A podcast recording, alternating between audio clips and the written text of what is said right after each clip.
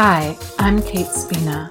This is Toward Light Practical Buddhism for the Modern World. Each week, I explore ways to apply these timeless teachings to our daily life. Hello, welcome to episode 19 of season three of the Toward Light podcast. This episode, I'm going to be talking about compassionate action. So much of what we think of as compassionate action is often conditioned behavior, societal norms that we do out of habit, obligation, or for personal gain.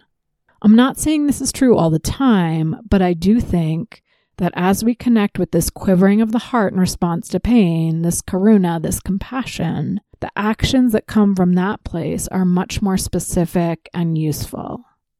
So we're experiencing pain or we're seeing somebody experiencing pain. We're able to be with compassion, with the quivering of our heart in response to that pain. And we want to do something. First, let's talk about some reasons not to take action. That feels a real buzzy sense of urgency. Oh my God, I've got to do something.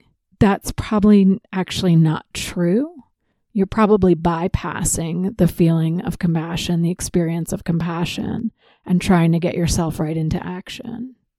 This can happen personally when we're really caring about somebody. This can also happen on social media where something will happen and a lot of people start posting, I gave this money, I did this thing, whatever. We can feel pressure. And I want to encourage us in those moments when we're feeling that pressure, that buzziness, that urgency to settle for a minute, to sit with the compassion before we go any further. It's difficult and it's also not a good idea to take action if you're feeling really hopeless. If you're feeling really hopeless, you may end up spreading yourself too thin or overpromising or something because you're just so overwhelmed by the pain. So again, you're not experiencing compassion, you're in overwhelm. There's a teacher who uses the phrase idiot compassion. We don't want to experience idiot compassion.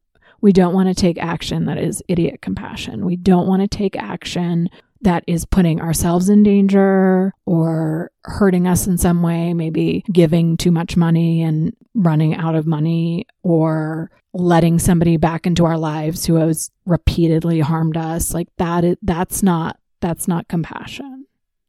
We also don't want to take action when it's out of our scope.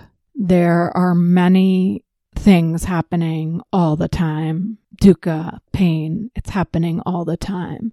And certain things can pull us or trigger us and we want to do something, but it's not our area of expertise.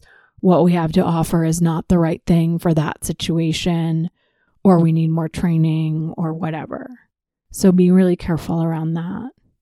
And the final reason to not take action in the moment is when we're over identified, when we're trying to say something about ourselves by the action that we're taking.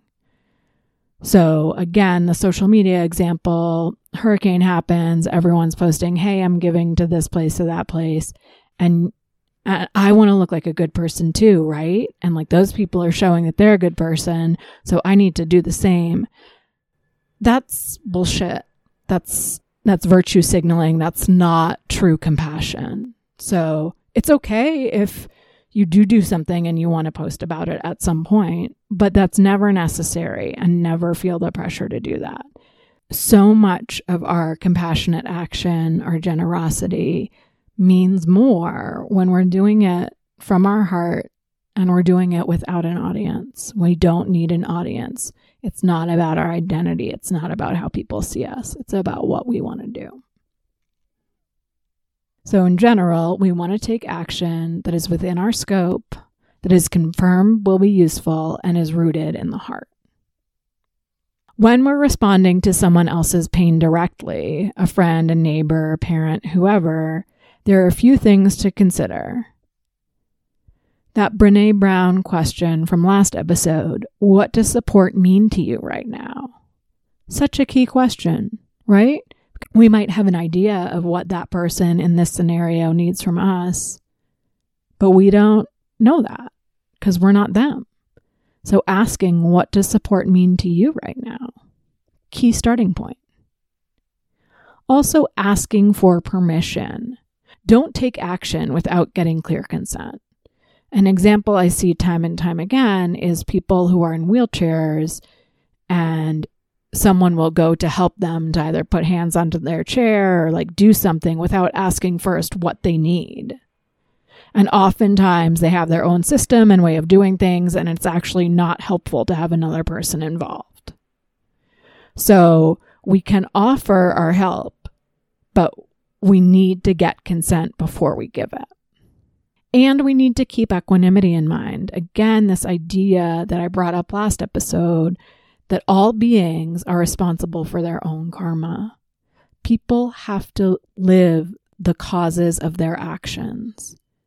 And we can support people, but we also need to make sure that we're not enabling them or overprotecting them from these difficult things that may happen. Dukkha happens to all of us we all have to learn our ways to cope, to manage, to deal. When we're responding to a larger pain, war, natural disaster, food scarcity, when you decide to take action, when you feel something in your heart and feel moved to take action, if that action is a financial donation, don't just give to the habitual organizations or the place where everyone else is giving. Do your research who's doing on the ground work? Who is reaching the most people? Who could you support and know that the people who need your support are getting it?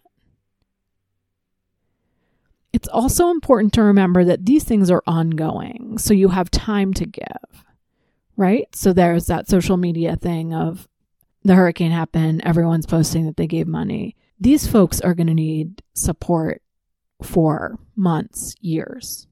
So we can choose when we give, how we give. It gives us time, again, to do our research to get clear about how we can make the most beneficial impact. I've talked about this and I just want to touch on it again this social pressure about what compassion looks like, GoFundMe's, social media posts, etc that's not what compassion is. Doing the quote unquote polite thing that you've been trained in culturally. Oh, when this happens, you do this. When somebody loses someone in their life, you write this kind of letter, da da da.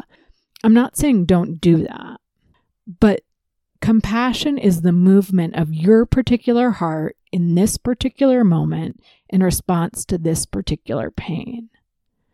So allow the action that comes from you to be natural, to be something that arises for you in the moment rather than being something that's prescribed or some way that you feel you have to be. Take action that doesn't feel like an energetic drain, but instead feels like an honest offering.